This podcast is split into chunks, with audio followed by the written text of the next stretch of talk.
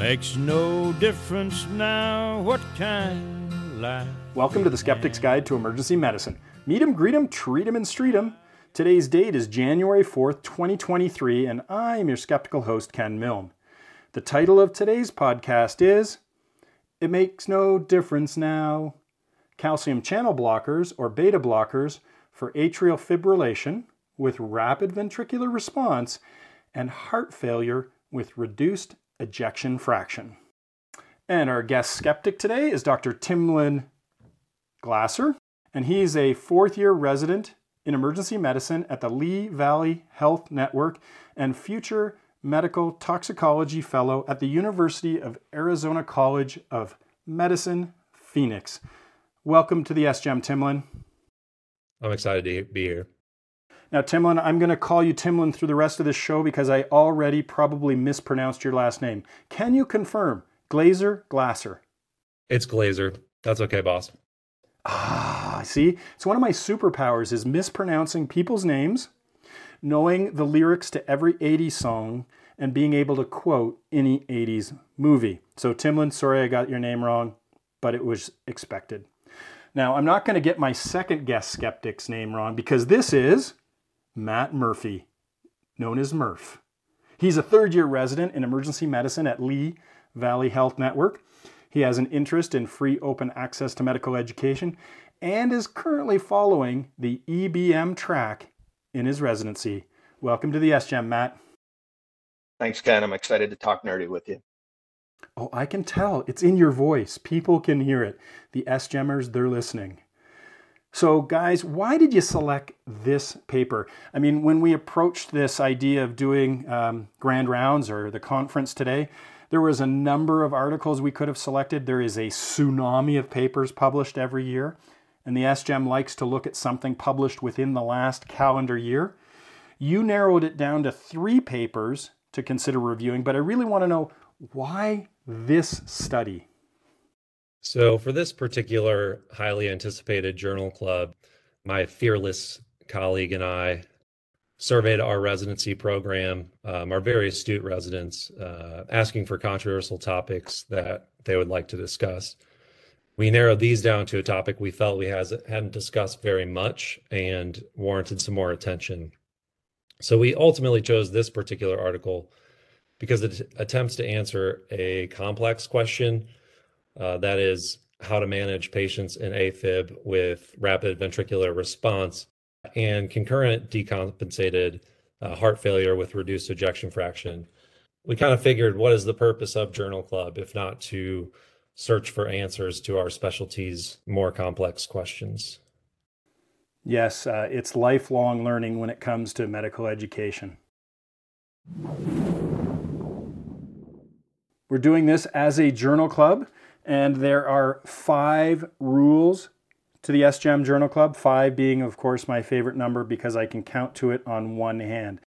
So, gentlemen, let it go through those five rules of the Journal Club and remind the SGEM listeners about those rules. Um, what's the first rule? You must talk or tweet about the SGEM Journal Club. Yes, it's very important, especially if we're using social media as a platform to do knowledge translation. Uh, we know that it can take over 10 years for high quality, clinically relevant information to reach the patient. And Sir Mark Walport famously said, quote, science is not finished until it's communicated. And so that's what we're trying to do today. We're trying to communicate. What's the second one? The EBM answer is it all depends. Yes, it does. And I learned this very early on from my EBM mentor, Dr. Andrew Worster out of McMaster University. He taught me that it does all depend. There are lots of nuances to the application of the literature, and it requires critical appraisal skills, clinical judgment, and asking the patients about their values and preferences. So at the end of the day, usually the answer to any EBM question is, it all depends. How about the third rule? Don't panic. Even your faculty is not sure of some of the answers. Ooh, I hope this makes some of the faculty a little nervous. Um, but it is super hard to stay up on all the relevant medical literature. It is a task I don't think any of us can do. There's this tsunami of new medical information being published every day, and it can be like drinking from a fire hose. It can be overwhelming at times. So don't panic. You may not know the answer. You don't need to know the answer to everything. And as Professor Feynman famously said, it's okay to say, I don't know. And I often find myself with residents or with patients or with colleagues, and a clinical question comes up, and I'm quite comfortable saying, I don't know. I don't have enough information on that. I'm going to have to go look that up, and that's fine. How about the fourth? It's all about the methods. Yeah, people would say it's all about the base, about the base. But I would say it's all about the methods, about the methods. This is the most important section of the paper. We just said there's so much information being published every day. And it can be like drinking from a fire hose. You can choke on all the information, drowned, and not be able to pick the signal out of all that noise. And Professor Altman said almost 30 years ago in the BMJ back in 1994, quote, we need less research, better research, and research done for the right reasons that have patient oriented outcomes. So we need to ask the right questions that have patient oriented outcomes and use proper high quality methods to answer those important questions. All right, the fifth and final be skeptical of anything you learn even if you heard it on the SGEM Journal Club. Yes. Skepticism is such an important concept that I want people to learn. And this is what I'm teaching usually to residents, but also to uh, colleagues. It's difficult to navigate through the medical literature, and it's difficult to navigate through life without skepticism. And Aristotle, thousands of years ago, encouraged people to be, quote, be a free thinker and don't accept everything you hear as truth. Be critical and evaluate what you believe in. And I think that is super important. So, those are the five rules for SGEM Journal Club. How about we get to a case that we're going to discuss today?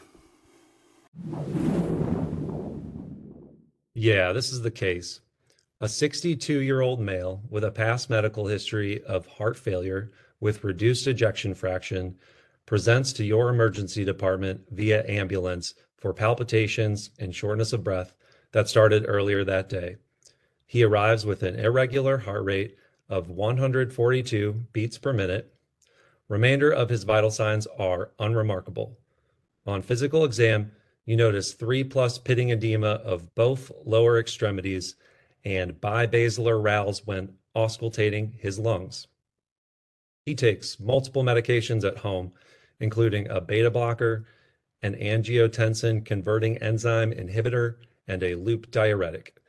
You order an ECG and confirm the patient has atrial fibrillation with rapid ventricular response.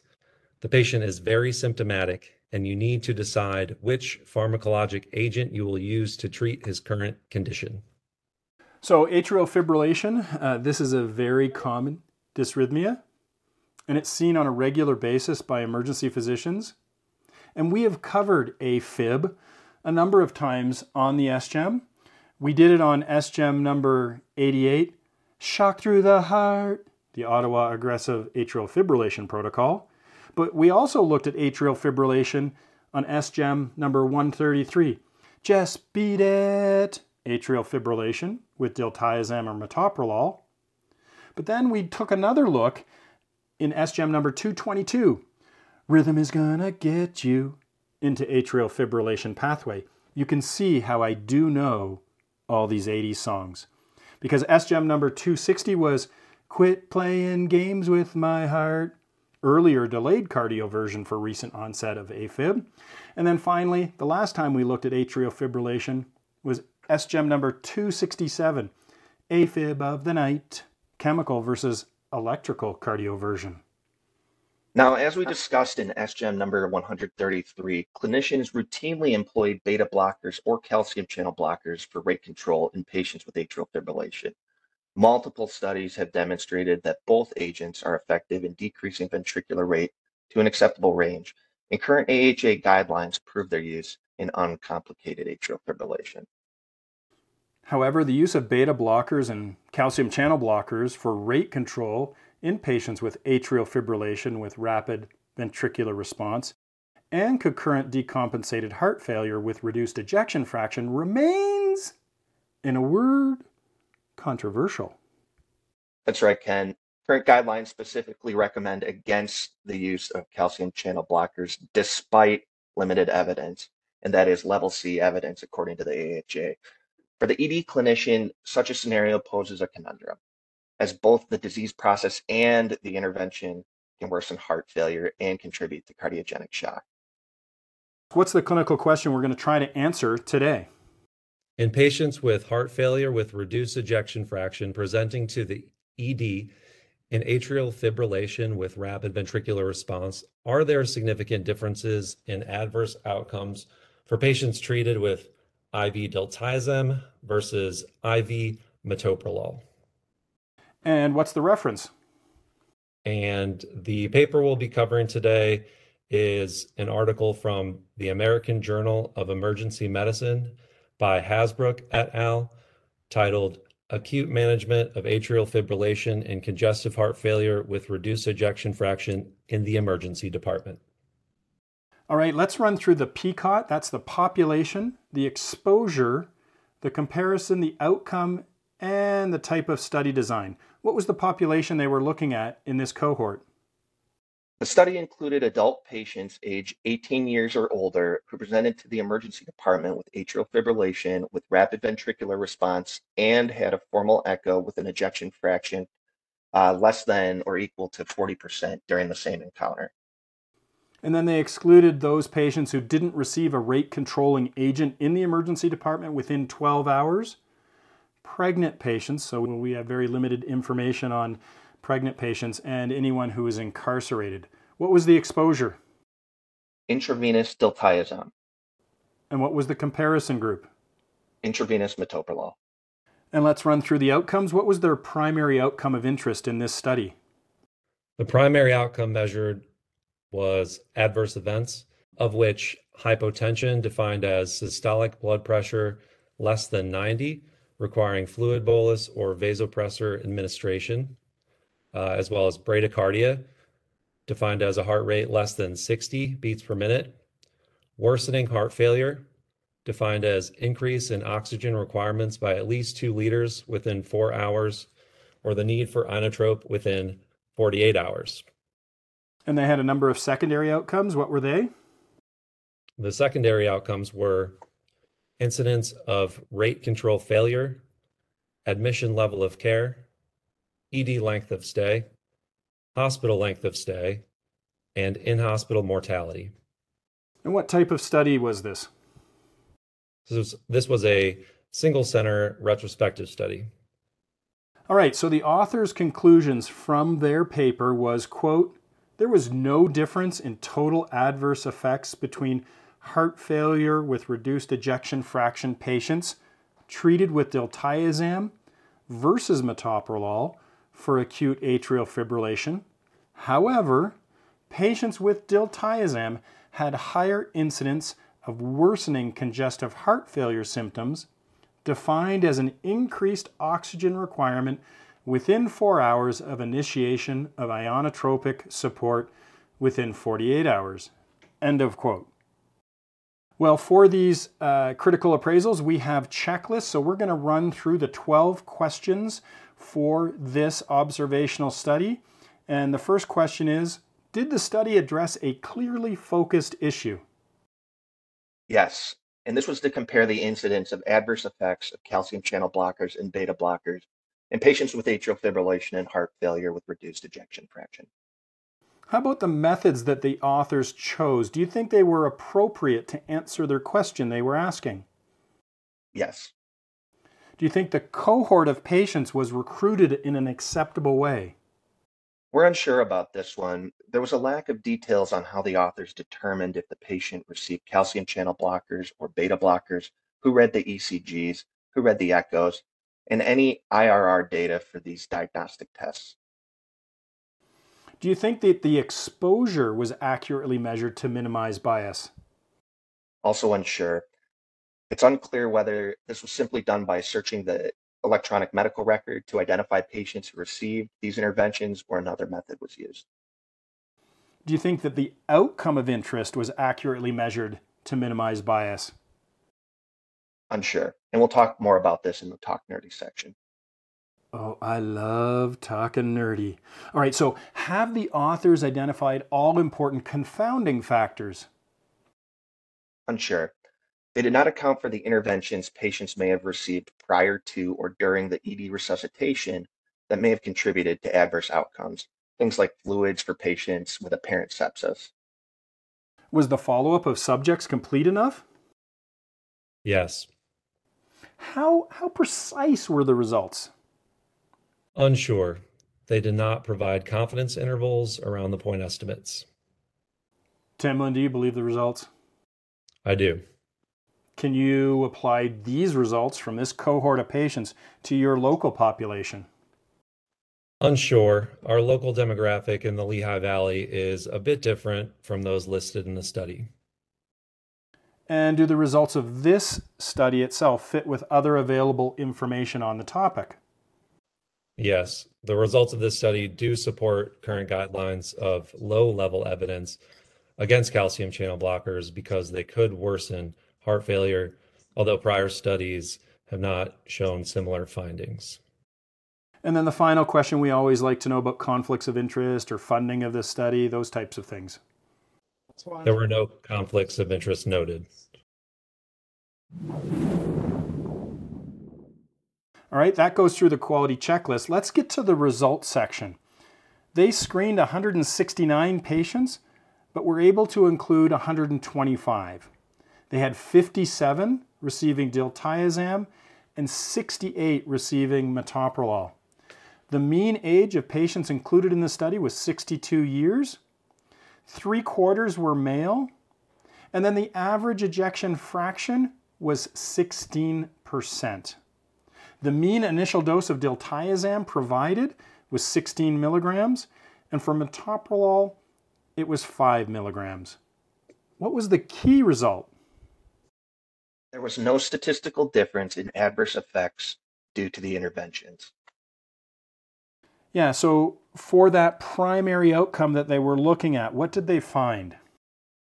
The composite outcome of adverse effects due to each intervention um, was 32% versus 21%, though with a p value of 0.217. And so that that was no statistical difference. That's what the little asterisk means on that p value.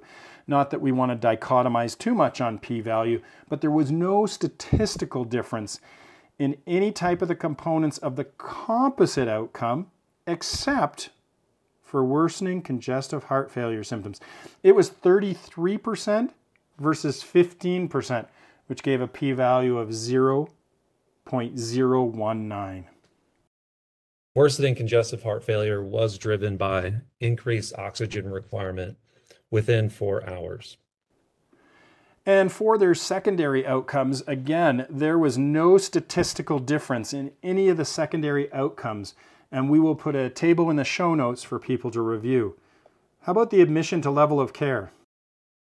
So, admission level of care was 33% versus 32% general, 51% versus 44% step down, and for patients requiring ICU, it was 16% versus 24%. All right that's enough of the results section. Now, my favorite part of the show. This is the time where we get to talk nerdy. So I'm going to ask Matt and Timlin to talk nerdy to me. And of course, we have five things that we wanted to go through that perhaps um, represent some limitations to the study. Now, I'm going to start and not include this in one of the five because it's the most obvious nerdy point, and that is this is an observational study design. And that means that there could be unmeasured confounders that uh, could be responsible for the results reported, and you can't control for unmeasured confounders. And so this could cause bias to be introduced into the study. So we need to be cautious and not overinterpret observational data. But let's go through five issues or limitations within this publication. Who's got the first one? I'll take this one, Ken. The study analyzed data from unbalanced groups. Patients who received diltiazem were typically younger and had higher baseline blood pressures. So they may have been less likely to become hypotensive, which the paper defined as primarily as a systolic blood pressure less than 90 millimeters of mercury, rather than a measured drop in the blood pressure itself.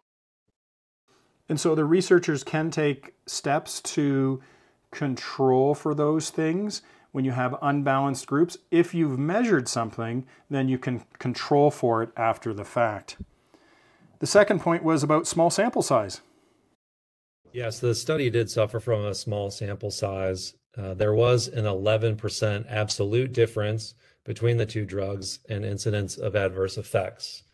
Uh, but this difference was not statistically significant. It is possible that a larger sample size would have reported a difference that was statistically significant.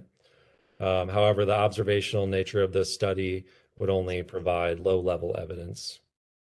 Yeah, so when you've got a small sample size that you know you can have wide confidence intervals around the point estimate and that 95% confidence interval can cross uh, the line of no difference. How about the third thing? So there was some bias uh, that was probably introduced by the observer expectancy effect. In the discussion portion of the article, they do mention guidelines recommending against the use of diltiazem in patients with AFib with RVR who have decompensated heart failure with reduced ejection fraction as it may worsen heart failure, uh, despite minimal confirmatory evidence for this. Outcomes measured by increased oxygen requirement, as they did in this study, and inotrope administration can often be subjective. And it is possible a greater number of patients in this cohort received interventions based solely or mostly on provider expectations. All right, and the fourth one was about a lack of comparator. Now, they did have a comparator, but we are talking about another type of comparator. What were we getting at with this fourth nerdy point? So it may have been useful to include a cohort of patients with atrial fibrillation uh, with rapid ventricular response without heart failure and examine whether their adverse effects uh, would have been similar. And then the fifth and final nerdy point was about parametric and non parametric data analysis. That's right. Parametric data analysis is typically performed when data is normally distributed, and non parametric data is best utilized when data is not normally distributed. Common tests for parametric data analysis are the chi-square test, student t-test, ANOVA by sum of squares, among others. Tests for non-parametric data analysis are the Fisher-Exact test, Wilcoxon signed rank test, Mann-Whitney U test, ANOVA by rank, and Spearman rank coefficient. Prior studies have noted applying parametric statistical tests to non-normally distributed data reduces power and increases type 2 error. In this study, descriptive statistics were used for baseline data analysis, which typically is used for non-normally distributed data. Using non-parametric tests may have affected the statistical significance of the data itself. Murph, we may have lost a few people there. That was uber nerdy. We finished number five with an uber nerdy point. Um, so there may be some uber nerdy people listening to it and go, hey, you know what? I'd really like to know more about this parametric and non parametric data analysis. So, Murph, I'm going to put in some links in the show notes so people can go in and go down that rabbit hole even further. But that ends that uh, section. Now it's time to comment on the author's conclusions and compare them to the SGEM's conclusions. My nerdy friend and I do agree with the author's conclusions, although would make a friendly amendment uh, to the first sentence to say there was no statistically significant difference in total adverse effects between heart failure with reduced ejection fraction patients treated with diltiazem versus metoprolol for acute atrial fibrillation. Yeah, and this is just a friendly amendment. We could be getting a little pedantic, but by saying there was no difference, there was actually a difference between the two point estimates. They weren't the same, it's just they weren't statistically different. And so that's why we made that friendly amendment. All right, well, it's time to give an SGEM bottom line. At this point in time, there's insufficient evidence to suggest a difference in total adverse outcomes for patients presenting to the emergency department in atrial fibrillation with rapid ventricular response treated with IV diltiazem versus metoprolol. All right, and how about uh, we resolve the case that you presented at the beginning of the podcast? The patient is given 5 milligrams of IV metoprolol as a push dose, and his heart rate improves to the low 100s. He is feeling improved and thanks you for your help.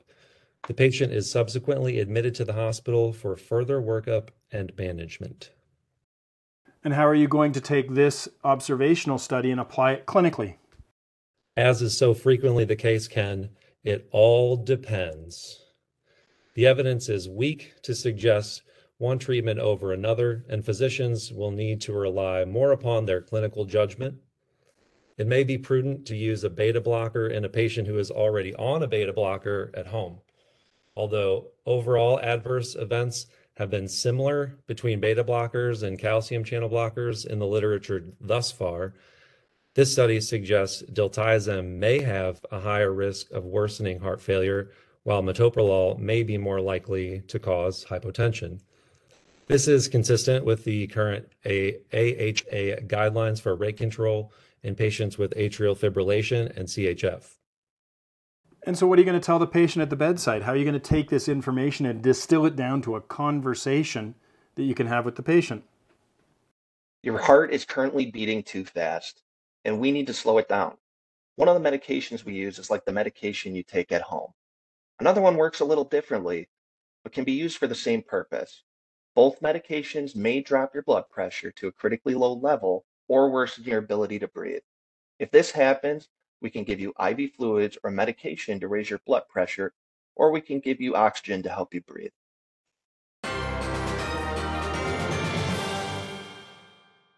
All right, and now it's time for the Keener contest. Last week's winner was Dave Michelson. He won again. He knew that on June 15th, 1667, the first direct blood transfusion to a human was performed by a physician, Jean Baptiste Denis. Uh, he gave a feverish young man approximately 12 ounces of blood taken from a lamb. What's the Keener contest question this week? I know a lot of our listeners are going to like this one, Ken who is credited for publishing the first description of M mode echocardiography in 1953. Yeah, it's always a challenge to figure out the trivia question. I don't want to make it too easy, you know, or too hard. So I hope I found the Goldilocks zone with this keener question or trivia question or what you may refer to in the US as the gunner question. But if you know who published the first description of M mode echoes in 1953, then all you have to do is send me an email, the sgem at gmail.com, with Keener in the subject line. The first correct answer will receive a cool skeptical prize. Well, that's it uh, for our SGEM Journal Club. I want to thank Timlin and Matt for being great guest skeptics and doing a great job of filling out the SGEM critical appraisal form. Oh, the pleasure is ours. Thanks, Ken. Absolutely, Ken. Thank you for having us. Hope we can talk more 80s movies next time. Oh, I'm always open to talking about 80s movies. In fact, last night, my daughters and I, while we're on holidays here, we watched the classic Stand By Me. What a great movie. All right, so the final part of the show is to read the SGEM tagline. So, gentlemen, can you give the SGEM tagline? Remember to be skeptical of anything you learn, even if you heard it on the Skeptic's Guide to Emergency Medicine. Talk to everyone next time. Cause it makes no difference now.